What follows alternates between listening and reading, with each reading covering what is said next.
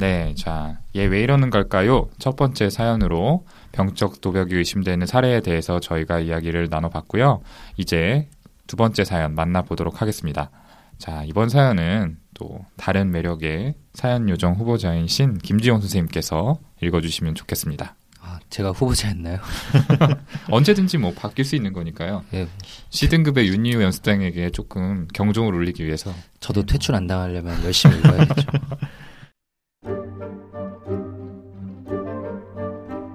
안녕하세요. 저는 모 대학병원에서 근무 중인 수련의입니다. 사연을 신청하게 된 계기는 저희과 fellow 선생님 때문입니다.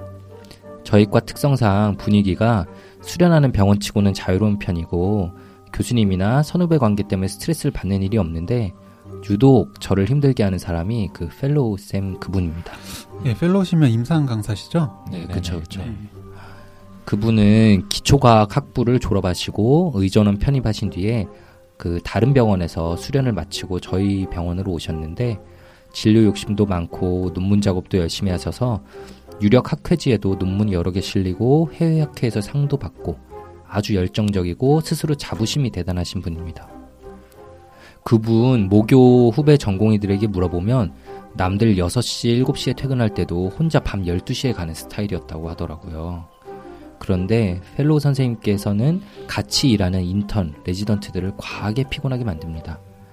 부임 첫 해는 안 그랬다는데 다음 해부터 그렇게 변했다고 하시네요. 어떻게 힘들게 하시는지 예시들을 들어본다면 음, 일단은 호칭 문제가 있는데요. 학생이 한번 선생님이라고 불렀는데 임상 교수라고 적힌 자기 명찰을 내동댕이 치면서 교수라고 부르라고 화를 내시고 저희에게도 자기 호칭을 똑바로 해달라고 정색하셨습니다. 아, 이거는 대박인데요. 진짜 대박인데요. 이거. 어, 제가 웃으면 안 되는데 이거 참 당황스럽네요. 네, 그리고 수련이인 너네가 학생을 제대로 교육하라고. 근데 그분이 수련받았던 병원 분위기가 그렇게 권위적인가 하고 물어보면 그렇지도 않다고 하더라고요. 거기서도 fellow 호칭을 교수라고 하지도 않고요. 음. 이게 사실 정상이죠. 그렇죠. 네. 또 다른 얘기로는 시도 때도 없이 화를 내는데 일관적이지가 않아서 대하기가 힘든 면이 있어요. 이러면 뭐또 예측이 안 되니 더 힘들죠. 일화가 하도 많다 보니 오히려 기억이 잘 안 나네요. 논문 세미나를 하는데 한 선배 전공의가 어떤 주제에 관한 리뷰 논문을 발표하려 하니까 완전 화를 내셨는데 그 이유가 본인이 9월에 발표하려는 주제와 관련이 있는데 왜 이걸 리뷰하냐는 거였어요. 근데 그게 완전 똑같지도 않고 그 선배는 개인적으로 궁금한 주제에 관해 선택했는데 주제로 딴지를 걸면서 일장 연설을 하는데 아 솔직히 왜 저러나 싶었습니다.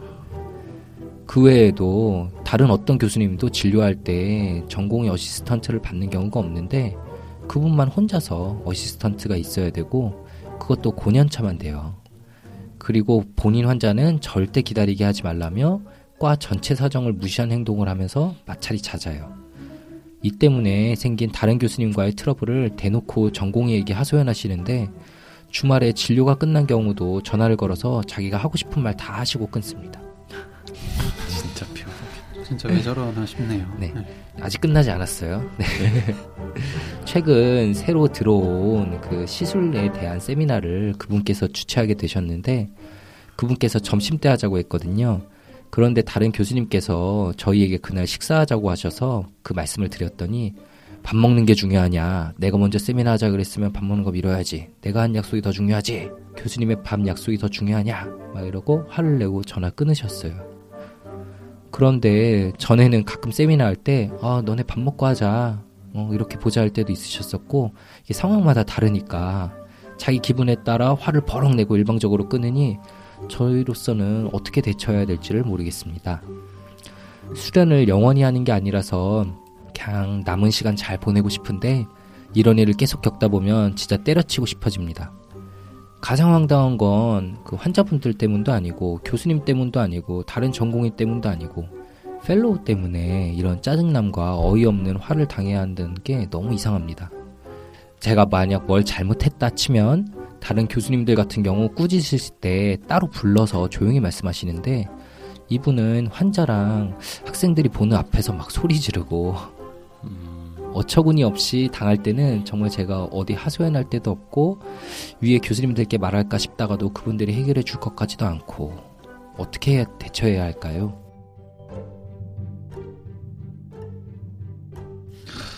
네, 이상입니다. 아, 정말 사연 잘 들었고요. 상세한 사연 보내주셔서 감사합니다. 아, 이거 진짜 얘 왜 이러는 걸까요? 라는 제목에 네. 잘 어울리는 사연 아닐까 싶은데 이건 진짜 많이 힘드실 것 같아요. 이게 저희도 다 병원 생활을 한 사람이다 보니까 이게 아마 청취자분들보다 조금 더 크게 공감할 수밖에 없을 것 같은데 선생님들 좀 어떠셨어요? 들으시면서? 네, 아마 저희 사연을 읽을 때 그 청취자분들께서 어, 쟤네들 왜 이렇게 반응하는 거야 이렇게 아마 느끼셨을 수도 있는데 저희도 다 병원 생활을 산 사람들이라서 저희 머릿속에 막 장면들이 그려져서요. 저희 다 가깝해진 것 같아요. 저도 뭐 별로 안 좋았던 기억들도 있고 네, 왜 그렇게 웃으시죠? 아, 네. 아, 네. 싸우는 거 제가 옆에서 봤잖아요. 사연을 직접 보내신 거 아닌가. 네. 그런데 청취자분들께서는 병원 시스템이 어떻게 되어 있는지 잘 모르실 수 있을 테니까 저희가 좀 부연 설명을 드려야 될 것 같아요. 마침 제 맞은편에 그 fellow를 하셨던 윤희우 교수님께서 앉아 계시니까 fellow란 게 어떤 자리인지 좀 설명을 부탁드릴게요. 아니, 교수라고 하니까 좀 이상한데요. 저는 fellow라는 자리는 그 전공의 수련 과정을 마치고 나서 아직 교수는 아닌 전임의라고 하는데요. 뭐 명찰에는 임상 조교수, 뭐 임상 교수 이렇게 공식 직함이 되어 있지만 보통은 교수님이라고 부르진 않아요. 그냥 듣기 민망하기도 하고 뭐 전임의, 뭐 fellow 이렇게 부르죠.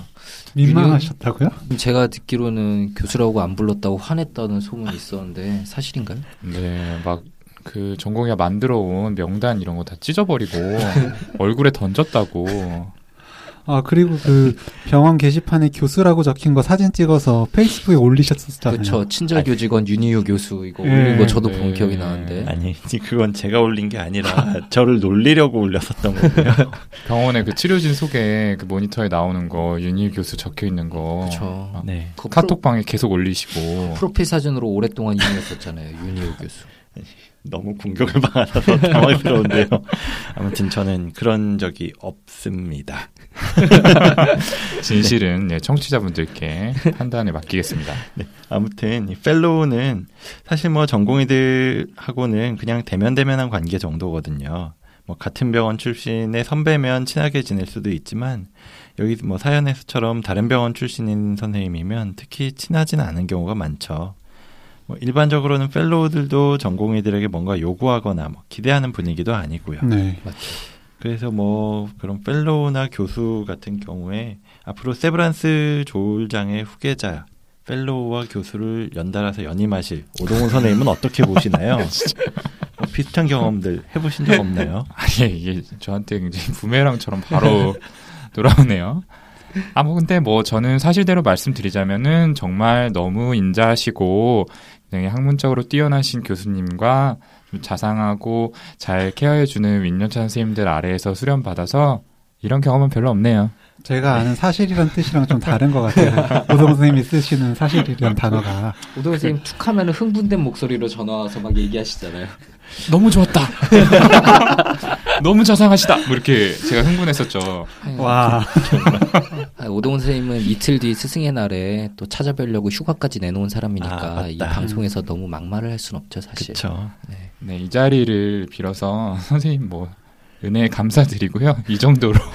좀, 예, 아니 찾아뵙- 노래라도 한번 해보실래요? 스승의 아, 죄송합니다. 뭐, 혹시나, 뭐 그럴 가능성은 없으시겠지만, 뭐, 선생님들 들으신다면은, 뭐, 좀 오해하지 않으셨으면 좋겠고요. 뭐, 어쨌든 네. 넘어가시죠. 네, 어쨌든 넘어가서 아, 저도 진짜 저런 fellow 선생님하고 있었으면 진짜 정말 때려치고 싶었을 것 같아요. 네, 허경 선생님 그런 얘기 많이 하셨잖아요. 너무 비난 그만하자면서요. 제 비난 그만하자고요. 제 비난 그만하고, 아 이거 다른 다 사람 비난하자고. 편집한다고 이거 다. 그래요? 몇몇 것은 살아있을 겁니다. 네. 사연에 집중하죠. 네. 네, 죄송합니다. 아무래도 사실 근데 이런 펠로 선생님이 일반적인 경우라고 보기는 굉장히 어렵죠. 그러니까 사연 주신 분께서도 이렇게 힘들어 하시는 것 같고요. 자, 이분이 왜 이러시는지에 대해서 이야기하기 전에 혹시 이분의 예상되는 진단 저희가 진단명을 음. 붙인다면 어떤 걸 붙일 수 있을지 여기 대해서 각각 좀 말해 볼까요? 네, 뭐 저 같은 경우에는 예전에도 우리가 방송했었던 것처럼 화이트 칼라 사이코패스 이걸로 볼 수 있지 않을까요? 음. 음, 그죠, 그죠. 제 생각에도 좀 그때 그 케이스가 생각이 났는데 많이 좀 오버랩이 되는 것 같아요. 이분 사연 들어보면 진료 열심히 하고 또 연구 업적 위해서 논문도 열심히 쓴다고 하는 걸 보면은 성공을 굉장히 중시 여기는 반면에 그 과정에 다른 사람의 희생이나 뭐 어떤 배려나 이런 것들이 필요하다는 거는 좀 관심이 없고 안중에도 없다는 그런 느낌이 좀 있네요. 네. 저는 약간 생각이 다른데 그 화이트 칼라나 소시오패스나 사이코패스 같은 그 반사회적 인격 장애라기보다는 그 경계성 인격 느낌이 좀 강하게 드는데요. 혹은 뭐 자기애성 인격의 성향도 많이 보이는 것 같고요. 이분이 뭐 사실 보면은 착해 보일 때도 있잖아요. 어, 뭐 그래 점심 시간 챙겨야지 막 이렇게 얘기할 때도 있으니까 그러다가 갑자기 확 안 좋아지고 양면의 모습을 보여서 이제 사연자분이 더 힘들어하는 것 같은데 이분의 그 fellow 선생님의 낮은 자존감이 그냥 건드려질 때 생기는 분노를 조절하는 능력이 거의 없는 사람이지 않나 저는 그 정도 생각이 듭니다. 음. 네. 저는 자기애적 인격 성향 가지신 분 같아요. 자기애적 인격의 핵심이 인정받고 싶은 욕구잖아요. 내가 이렇게 대단한 사람이야. 날 대단한 사람으로 대접하란 말이야. 이게 저분의 핵심인 것 같아서요. 뭐 경계성 인격일 수도 있겠다는 생각도 들기는 하죠. 어쨌든 이제 비군의 성격을 띠고 계시는 건 확실하다 싶네요. 화이트 음. 칼라 사이코패스나 소시오패스가 속하는 반사회적 인격이나 경계성 인격, 자기애성 인격 음. 모두 비군에 속하는 성격들이잖아요. 그쵸.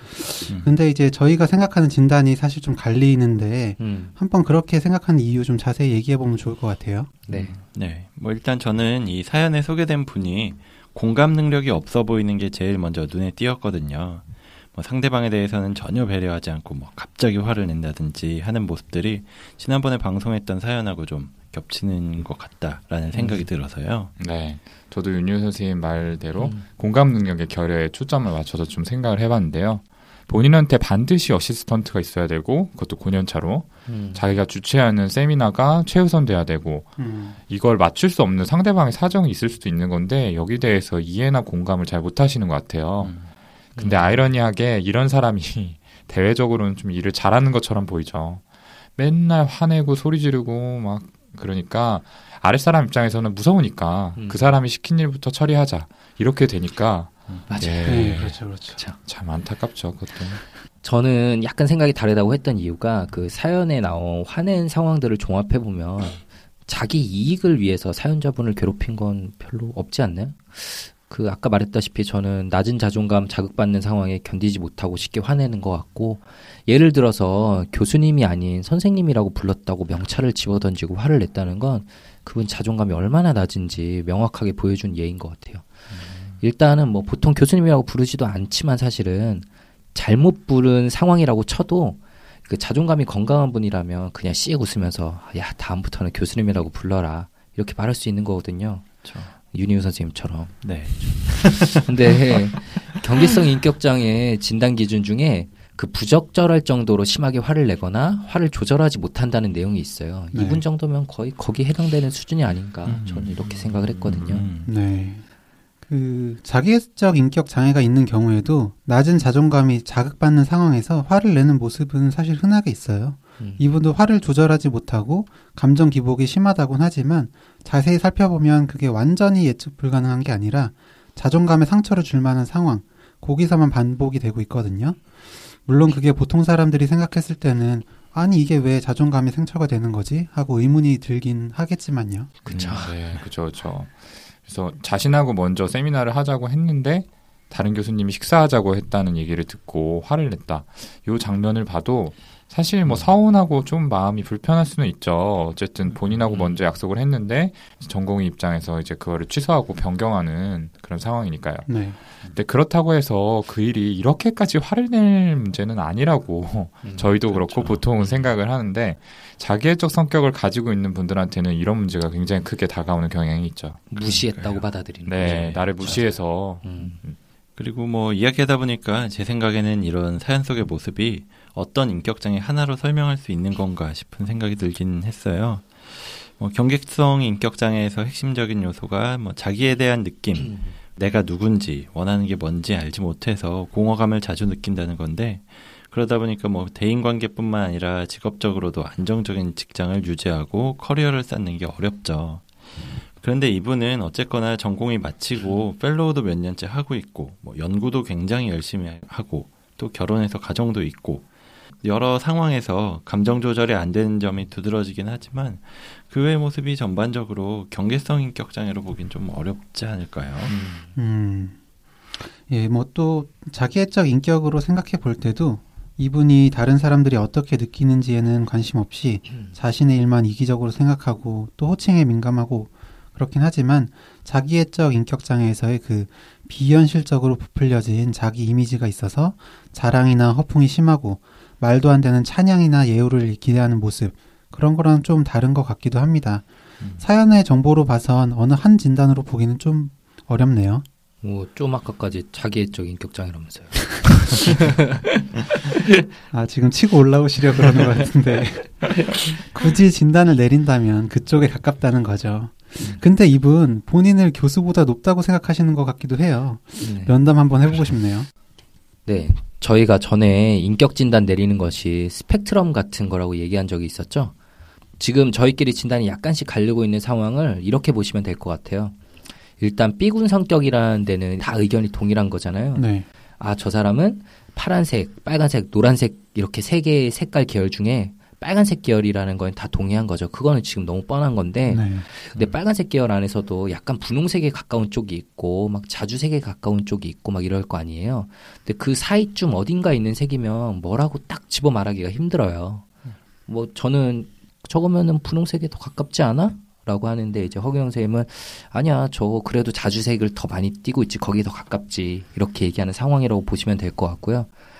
뭐 저희가 직접 대면을 하고 자세하게 면담을 한다면 조금 더 정답을 찾아 나갈 수는 있긴 하겠지만, 근데 뭐 물론 저 제 진단이 맞다고 생각합니다. 마지막에 선언하셨네요. 네, 그래서 이제 저희가 의견이 조금 갈리긴 했지만 의심하는 진단과 그 이유들에까지 얘기를 해봤습니다. 근데 진단 이런 걸 떠나서 저희가 이 시간 제목처럼 얘 왜 이러는 걸까요? 이제 사연자분께서도 그렇고 청취자분들도 그렇고 이걸 좀 궁금해 하실 것 같아요. 왜 이러는지. 여기에 대해서 좀 이야기를 해볼까요? 뭐 주어진 팩트와 이렇게 사례들만 가지고 한번 가설을 세워볼까요? 이분은 어쨌든 자존감이 낮은 거는 확실하죠. 네. 근데 자세한 이유는 모르겠지만 전공의 때부터 남들에 비해 이상할 정도로 열심히 근무한 점도 어떻게 보면 그냥 열심히 사람일 수도 있겠지만 낮은 자존감을 스스로 보상하기 위한 행동일 수 있어요. 저런 게 흔치는 않거든요. 그런데 이렇게 훌륭한 전공인데도 불구하고 본인이 그 수련을 마친 병원에 남지 못하고 남지 않은 건지 남지 못한 건지 모르지만 다른 병원에 가게 됐잖아요. 이것도 뭐 물론 가설이긴 하지만 이게 다른 지원자에게 밀린 걸 가능성이 높아요. 음, 웬만하면은 그 자기 근무했던 좋은 병원에 남고 싶었을 텐데 그 상황에서 또 자존감이 확 자극받았을 수가 있죠. 낮은 자존감이. 그 이분 머릿속에는 2차적으로 선택해서 지금 근무하고 있는 병원이 이분 머릿속에는 아, 나보다 낮은 등급의 사람들이 근무하는 곳이라고 그렇게 생각하고 있을 거라고 전 생각해요. 그러니까 본인 생각에는 나는 더 좋은 곳에 있다가 온 훌륭한 사람인데 사람들이 그런 나를 알아봐줘야 되고 본인만 특별 대우를 받아야 하는 거죠. 그런데 그런 나를 사람들이 이제 못 알아보고 감히 학생이 무시하는 듯한 상황이라고 이렇게 약간이라도 느낄 때마다 나오는 분노를 확 참지 못하는 거예요. 평소에는 뭐 그렇게 나쁜 사람까지는 아니어서 이렇게 뭐 식사 시간에는 뭐 밥 먹어야지 이렇게 양보하기도 하고 하다가 일관적으로 나쁜 게 아니라 자기 약점으로 느껴지는 부분이 건드려질 때만 폭발적인 반응을 보이니까 주위 사람들은 더 예측하기도 힘들고 많이 당황스럽겠죠. 네. 아, 근데 제가 지금 얘기한 다이나믹은 자기애적 인격 장애 얘기인 것 같네요. 정확한 것 같은데요. 네, 아까 그러니까. 비난, 비난하시더니 허경 선생님. 예, 제가 자기애성 인격 장애라고 했잖아요. 제 생각이 약간 이제 얕았던 것 같습니다. 네. 계속 그 등급에 머물러 계시고요. 그 지금 김종 선생님이 말한 거에다가 추가로 더 가설, 썰을 좀 풀어보자면은 이분은 기초과학 쪽 전공을 하시고 인지도가 높은 의학전문대학원에 입학을 하셨잖아요. 프로필상 이제 중고등학교 때 본인과 비슷한 성적의 사람들이 간 의대에 뒤늦게 들어온 것일 수도 있어요. 그러니까 대입해서 불합격했다가 이제 나중에 들어오신 거일 수도 있고요. 음. 근데 이제 병원에서 수련 생활을 하면 자기 나이 또래들이 윈년차로 있는 상황에서 자격지심이 발생하는 상황이 굉장히 좀 많아요. 음. 병원에서의 지위나 연차 이런 것들에 많이 민감한 캐릭터가 형성되었을 수 있을 것 같아요. 지금까지 이렇게 잘 된 거는 이런 낮은 자존감을 복구하고자 하는 노력의 결과였을 것 같은데 지금 이런 식으로 계속 트러블이 많이 생기면 더 잘 되는 건 어려울지도 모르겠네요. 네, 그렇네요. 그래요. 그래서 뭐 지난번에 저희 다른 방송에서도 이야기했었던 것처럼 뭐 또래 관계가 어렵다고 하셨었던 음. 그분처럼 윗분들하고만 어울리는 분. 그죠. 음. 뭐 그분처럼 서열에 집착하게 되고 이런 모습을 보였을 수도 있을 것 같네요. 그리고 또 또래들에 비해서 뒤처졌다는 생각이 들면서 뭐 과하게 자기 필드에서 성취나 성공에 몰두하고 또 그러다 보니까 주변에서 어떻게 보는지 잘 살피지 못하고 뭐 여러 가지 안 좋은 행동들을 하게 할 수 있었던 것 음. 같습니다. 뭐꼭 어떤 인격장애라고 하기보다도 이렇게 성공하는데 몰두하다가 인간적인 모습을 잃어버린 그걸 주변에서 보기도 하고 뭐 영화나 드라마에서도 많이 봤던 것 같아요. 좀 옛날 드라마긴 한데 하얀 거탑에서 김명민 씨가 연기했던 장준혁 교수 그 사람도 원래는 인간적인 사람이었지만 교수가 되고 성공해야 한다는 생각에 몰두하다 보니까 주변을 돌아보지 못하고 남들한테 상처를 주는 사람의 캐릭터를 보여줬었던 게 기억이 음. 나거든요. 아, 네. 강한 거탑 진짜 재밌게 봤었는데 저도 잠깐이나마 외과를 좀 지망했던 네, 그 기억도 나고요. 그 장준혁 교수가 좀 비슷한 면이 확실히 있는 것 같네요. 근데 제 생각에는 이 김지훈 선생님은 말씀하실 때 평소에는 그렇게 나쁜 사람이 아닐 거라고 했는데 주변 분이 이렇게 메일을 보낼 정도라면은 이거는 나쁜 사람 아닌가요, 사실? 네. 그렇죠. 네. 자꾸 판단이 계속 흔들리시네요. 아, 잠깐만. 힘드네요. 앞서 선생님들이 말씀하신 의견에 큰 틀에서 동의를 하고요. 근데 조금 다른 면을 살펴보자면 이를테면 본인이 발표하려고 했던 것과 비슷한 주제를 발표했다고 전공의한테 뭐라고 하는 거나 주말에 가까운 사이도 아닌 전공의한테 전화를 걸어서 바로 위에 교수님 욕을 하는 거 음. 이런 음, 것들은 음. 사실 나를 알아봐줘 라는 욕구가 충족이 안 됐을 때 분노 반응을 보이는 이런 자기애적 인격 성향만으로는 설명이 조금 안 되는 부분이 있어요. 네. 그래서 이런 것들은 다른 사람의 입장이 돼서 생각해보는 역지사지식 사고가 좀 잘 안 되시는 것 같거든요. 음. 이것도 결국에는 공감 능력이라고 볼 수가 있는데 이전에도 설명드렸지만 이런 공감 능력은 선천적으로 결여가 돼 있을 수도 있고 아니면 양육 과정에서 결핍으로 인해서 제대로 형성이 안 되는 경우도 있어요. 아무튼 뭐 저는 메일에 적어주시지 않은 다른 소소한 문제들이 분명히 많을 거라고 생각하고 일상생활 전반에 걸쳐서 조금 트러블이 있지 않을까 이런 생각이 들었습니다. 네. 네. 네, 아무튼 얘기를 좀 나누다 보니까 저희가 중간중간 감정이입이 돼서 조금 흥분하기도 하고 톤이 올라가는 경향도 있었던 것 같은데요. 네. 말이 나온 김에 저희가 내부자의 입장을 전달해 드린다는 취지도 있으니까 각자 병원 생활하면서 교수님이나 여기 사연처럼 fellow 선생님 아니면 뭐 다른 전공의들하고 마찰이 있었던 경험이 있다면 좀 얘기를 해볼까요? 특히 김지훈 선생님께서 네? 많이 흥분을 하시는 것 같은데요. 네. 아니요. 말씀 좀 한번 해주시죠 경험에 대해서. 지금 이렇게 강하게 저항하시는 거 보니까 네, 막 말도 왔다 갔다 하시고 틀리시고 네 오늘 흥분 많이 하셔가지고 제가 가지고 있던 트라우마를 여기서 풀기엔 너무 위험한 것 같고요.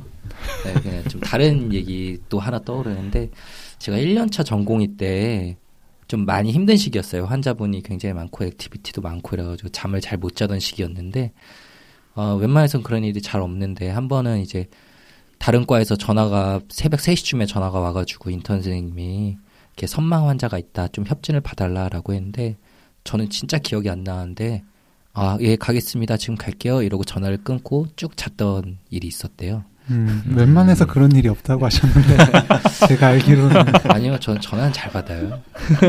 전화는 잘 받지만 아, 진짜 그런 일이 없었는데, 하여튼. 근데 다음 날 아침에 일어나서 굉장히 당황했던 게, 근데 그게 별로 응급 상황은 아니어서, 그 다음 제가 안 온다고 뭐 다시 전화 오고 이런 건 아니었거든요. 그렇게 뭐 응급도 아니고, 다음 날 봐도 사실 큰 문제는 없는 거였는데, 담당 교수님께서 다음 날 아침 일찍 전 병원 직원들에게 메일을 돌려서, 이런 불성실하고 부도덕한 전공의에게는 강한 징계를 줘야 된다.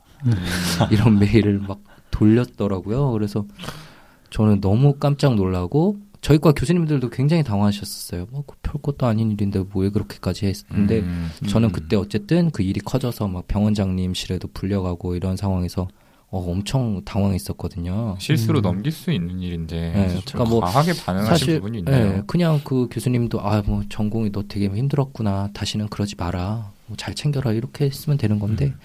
그때는 막 저도 너무 어이없고 당황했었는데 지금 보면 그분 자존감이 많이 낮으신 분 아닌가 이런 생각이 들어요. 음, 네 결국은 1년차 전공의 주제에 나를 무시했어 라고 이렇게 반응한 거잖아요. 음. 그리고 그 화를 참기 힘들어서 그런 큰 일을 벌이게 된 거고 네. 네, 좀 말도 안 되는 짓을 벌인 거였는데 전달 방식인 확실히 문제가 좀 있었던 네, 것 같네요. 그렇죠. 음. 저 같은 경우에는 이제 목과 탁과 환자 협진을 보는데 그 환자를 담당하는 전공의가 이제 자기가 협진 결과를 바빠서 늦게 확인할 수도 있으니까 이제 환자 본 다음에 오더가 필요한 게 있다면 직접 전자 차트에 넣어달라라고 요구를 하더라고요. 음. 그게 뭐 일반적이지는 않은데 좀 저 입장에서는 도와주겠다는 생각을 하고 그렇게 했더니 그 주치인 교수님이 무려 이제 미천한 일개 레지던트인 저한테 직접 전화를 거셔서 감히 내 환자에게 오더를 직접 내! 하면서 어, 아, 일갈 하셨던 네. 네, 네. 그런 기억이 있습니다. 뭐 저한테는 좀 트라우마 같은 경험이어가지고요 며칠간 좀 힘들었던 그때 오동원. 선생님이 의국에서 막 소리 지르면서 다녔었죠. 그렇죠. 감히 나한테 전화를 해. 그렇지 않죠. 저는 네, 공부를 하면서 저의 부족함을 조금 보충하기 위해서 네, 저더 나아지는 사람으로 승화를 한 거죠. 네. 그 교수님이나 펠로우가 전공이 갈구는 거, 아 갈구는 거 이런 말 써도 되는 거죠? 그럼요. 하여튼 뭐 예, 그런 것도 많은데 전공의들끼리 갈구는 경우도 많죠. 네. 이게 6년차 전공의가 아랫년차 전공이 많이 갈구는데 제가 2년차 때였나 그때 응급실에서 있었던 일이에요. 수술하는 이제 다른 과 전공의가 털리는 거를 봤는데 3년차가 2년차를 터는 거였어요. 음. 이제 자기가 응급실에 내려올 때까지 왜 아무 준비도 안 해놨냐는 거였죠. 환자들 다 있는 곳에서 막 소리를 지르는데 제가 다 민망할 정도였습니다. 어? 그러고 보니까 혹시 이 fellow 같은 사람 아 근데 이런 거 너무 흔해서 그렇죠. 네, 네. 병원에는 특히 좀 많은 것 같아요. 음, 그렇죠. 어쨌든 그때 갈굼받던 제 동기는 지금 다행히 전문의가 되어 있습니다. 사연자분도 힘내십시오. 아이고, 네, 참. 저는 뭐 직접 경험한 건 아니고 모 교수님이 협진이 늦어진다고 상대과 전공의한테 전화를 해가지고 내가 누군지 알아! 라고 소리를 질렀다는 그런 에피소드도 기억이 한 번 나네요. 그거 본인 왜 얘기예요? 직접 네. 경험하시지 않았다고 하세요? 들어본 얘기라고요? 아니, 그거 그거 윤희유 교수님이 소리 지른 거라고 다 지금 그렇게 알고 있는데 아니, 저는 절대로 그런 기억이 없습니다. 기억을 지우셨네. 이거 국회 청문회에서 얘기인 아. 것 같은데 기억이 나지 않습니다. 네, 아무튼 저희 다 행- 농담이고요. 윤희 선생님 그럴 분 아닙니다. 네. 그게 농담 아닌가요? 네, 아무튼 생각을 해보면 병원이 정말 권위를 내세우는 분위기가 심해서 이런 일들이 심심치 않게 일어나는 것 같아요. 뭐 다른 도, 조직에서도 그렇긴 하겠지만 병원은 과끼리도 그렇고 과 내부적으로도 경쟁이 너무 치열하니까 음, 어떤 자기애적인 손상을 피하고 또 자존감 회복을 위해서 스스로 어서리티 피겨라고 하는데 그런 권위적인 모습을 보이려고 하는 게 아닌가 하는 생각이 드네요. 음, 맞아요. 음, 네네. 음. 맞습니다. 이런 경험들이 뭐 사실 저희의 실수로부터 발생한 걸 수도 있고 그렇지만 조금 과하다 싶을 정도로 권위를 내세우고 화를 내시고 좀 이렇게 과격하게 반응하는 경우가 있었다는 거죠. 아마 이 fellow 선생님도 좀 비슷한 면이 있지 않을까 싶은데요. 이쯤에서 이야기는 이제 마무리 짓고 자, 지금까지 이 fellow 선생님께서 대체 왜 그러시는지 그분의 심리에 대해서 저희가 분석을 한번 해봤는데요. 그럼 이제 또 중요한 게 이 사연 보내주신 전공의 선생님은 대체 어떻게 좀 행동을 해야 되는 걸까? 어떻게 대처해야 하는 걸까? 이게 좀 중요할 것 같아요. 여기에 대해서 좀 얘기해 볼까요? 네, 뭐 저 같으면 그냥 무시하고 피하는 방법을 선택할 것 같아요. 뭐 겉으로 티가 안 나게 하면 제일 좋긴 하겠지만 뭐 그게 안 돼도 내가 잘못한 게 아니라 저 사람이 이상한 사람이다 라고 생각하면서 나한테 화를 낸다든지 뭐 짜증나는 모습 보이는 걸 그냥 넘겨버릴 수 있으면 좋을 것 같아요. 뭐 앞으로 일이 어떻게 될지는 모르겠지만 뭐 영원히 수련을 받는 건 아니고 어느 기간이 지나면 수련이 종료되니까요. 음. 그 말은 쉽지만 그렇게 무시하고 지나가는 게 힘들어서 이렇게 사연을 좀 보내주신 게 아닐까요? 네, 사실 뭐 그건 또 그렇죠. 뭐 그렇다고 그만둘 수도 없고 그 사람이 없어지길 기대할 수도 없으니까요. 그래도 워낙에 이상한 분이기 때문에 뭐 다들 그분 싫어할 것 같고 음. 다 같이 좀 뒷담화하면 좀 풀어지기도 하잖아요. 네. 어, 그렇게 하죠. 그래서 저희가 더 친해지기도 했죠. 네.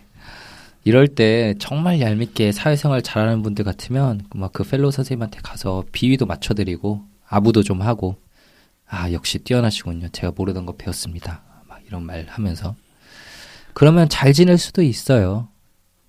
근데 보통 일은 아니죠. 저는 이런 거 잘 못해서 병원 생활할 때 좀 고생했던 것 같기도 하고.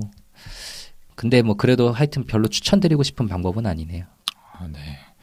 아, 뭐 생각할수록 이건 참 답이 없는 문제다라는 생각이 드는데요. 어, 저도 이런 분들 만나면은 좀 잘 지내보려고 사바사바 이렇게 막 이렇게 좀 해보려고 하는데 그것도 한두 번이지 진짜 지치더라고요. 더군다나 이제 일적인 부분에서만 그럼 모르겠는데 막 진료가 끝난 시간에까지 전화하고 이런다면은 진짜 음. 힘드실 것 같아요. 음, 사실 제 주변에는 이런 상사를 견디다 못해서 장문의 메일을 보낸 경우도 있었습니다. 음, 최대한 정중하게 하지만 단호하게 좀 이런 행동을 삼가달라 이렇게 써서 보내는데요. 물론 이렇게 메일을 보낸다고 해서 관계가 회복되는 경우보다는 틀어질 가능성이 더 높지만 음. 그분의 행동으로 인한 스트레스가 너무 심하다면은 한번 고려해 봄직한 것 음. 같습니다. 네. 그리고 또 이제 같이 근무하는 의국 사람들하고 공감대가 형성돼 있다면 의국 전체의 명의로 교수님께 조금 말씀드려 보는 건 어떨까요? 저라면 좀 그 방법을 선택을 했을 것 같아요. 네. 네. 그 사실 이거는 민원 마스터이신 김지용 선생님께서 알려주신 방법인데요. 파이터, 파이터죠. 네, 민원의 대가시죠. 그 fellow 선생님과 통화할 때 무조건 녹음을 하고 대면할 일이 있을 때도 핸드폰 녹음기를 켜놓는 거예요. 조금만 찾아보시면 괜찮은 녹음 어플들이 많습니다. 이렇게 자료를 모아두셨다가 한 번에 좀 터트리시는 거죠. 네. 네, 뭐 제가 좀 이상한 사람처럼 들릴 수 있겠는데 사실 뭐 이번에 국회 청문회에서도 다 보셨잖아요. 최순실 사건에 이런 녹음이 없었다면은 그냥 묻혀버릴 수도 있었죠. 네. 네, 아, 네. 추천드립니다. 진짜 부당한 상황이 있을 수 있을 것 같아요. 네. 이 사연자분 이야기 들어보면은 네. 그러니까 이런 방법도 한번 고민을 해보시고요. 네, 오늘은 이제 시도 때도 없이 화를 내고 과도한 요구를 하는 윗사람에 대한 얘기를 해봤습니다. 아마 직종에 따라 조금 차이는 있겠지만 주변에 한 명쯤 존재하면서 유명세를 떨치고 있을 그런 캐릭터가 아닐까 싶은데요. 이제 병원에 계시는 분의 사연이기 때문에 저희가 전 정말 좀 이입을 많이 해서 이렇게 말씀을 드렸던 것 같아요. 네, 저도요. 네. 네. 다시 한번 말씀드리지만 정말 힘드시겠어요. 네. 네, 이 시간 어땠는지 그러면 저희 중에서 펠로 선생님의 사랑을 가장 많이 받았던 허규영 선생님의 소감 한번 들어보도록 음. 하겠습니다. 아, 저요? 그 제가 제일 사랑 많이 받았던 거 맞나요? 좀 같은데. 아, 예. 네. 어쨌든 그 아까 윤희호 선생님이 얘기했던 장준혁 교수 나오는 드라마 하얀 거탑 많이들 보셨죠? 물론 드라마라서 극적인 요소가 있긴 하지만 대학 병원이 인간관계가 워낙 수직적이고 권위적이다 보니까 저런 분들이 많았던 것 같아요. 진료를 보다 보면 사실 저런 펠로 같은 사람이 진료를 보러 와야 되는데 사연자분 같은 피해자들이 힘들어서 오시는 경우가 많죠. 참 안타까운데 이 사연자분 예, 좀 더 힘내시고 만약에 더 필요하신 게 있으면 메일로 저희가 답 드릴 테니까 예, 또 메일로 뭐 내용 보내주셔도 좋을 것 같습니다. 네네네. 화이팅입니다. 그리고 저는 아까부터 제가 fellow 때 레지던트 괴롭혔다는 이야기들을 많이 하셨는데요. 뭐 기억이 나지 않는다고 했지만 사실 기억나는 게 몇 가지는 있긴 합니다. 교수님이라고 안 불러서 명단 찢은 거요. 아니 그거는 사실이 아니고요. 예, 농담입니다, 이건. 아무튼 이 자리를 빌어서 당시에 제 파트에 있던 김동일 선생님께 미안했다는 말을 전하고 싶습니다. 아, 동일아 나도 4년차 때 미안했다. 네. 그리고 뭐 워낙에 저희가 대학병원에서 오래 생활을 해서 병원에서 일어난 일들을 강조해서 이야기했지만 뭐 사실 다른 조직에서도 이런 일들이 많이 일어나고 있죠. 지금도 비슷한 고통을 겪고 있는 모든 분들께 좀 힘내시라는 말을 전하고 싶습니다. 여러분이 잘못한 게 아니라 그 윗사람이 나쁜 겁니다. 다 같이 뒷담화하면서 좀 풀어보세요. 네. 네. 네, 방금 윤유 선생님 말씀하신 것처럼 비단 병원뿐만 아니라 어느 직장에나 좀 이런 분 꼭 한 분씩 계실 것 같아요. 이제 이런 윗사람을 모시고 있는 모든 분들께 힘내라는 말씀 저도 전하고 싶고요.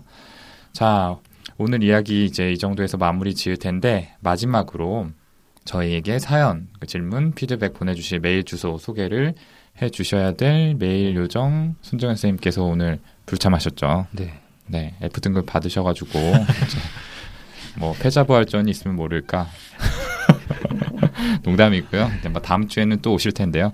오늘은 허규영 선생님께 좀 메일 주소 소개를 부탁드려 볼게요. 네. A 등급 연수생이니까 긴장하고 예, 그 정도. 할 수 있잖아요. 긴장이 갑자기 되네요. 어. 네. 예. 뭐 어떤 거라도 좋습니다. 뭐 사연, 피드백 뭐 다 좋으니까요. 그 메일 주소 brainrich 6 골뱅이 gmail.com b r a i n r i c h 숫자 6 골뱅이 gmail.com으로 많이 보내주시면 감사하겠습니다. 다들 좀 실수하기만을 기다리고 계셨던 것 같은데. 네, 이렇게 메일 주소까지 잘 소개를 해 주셨고, 오늘 두 개의 사연으로 진행했던 얘왜 이러는 걸까요 시간은 이걸로 마무리를 지어 보고요. 저희는 다음 시간에 더 유익하고 재미있는 컨텐츠, 그리고 좀 더 quality 좋은 방송으로 다시 찾아뵙도록 하겠습니다. 감사합니다. 감사합니다.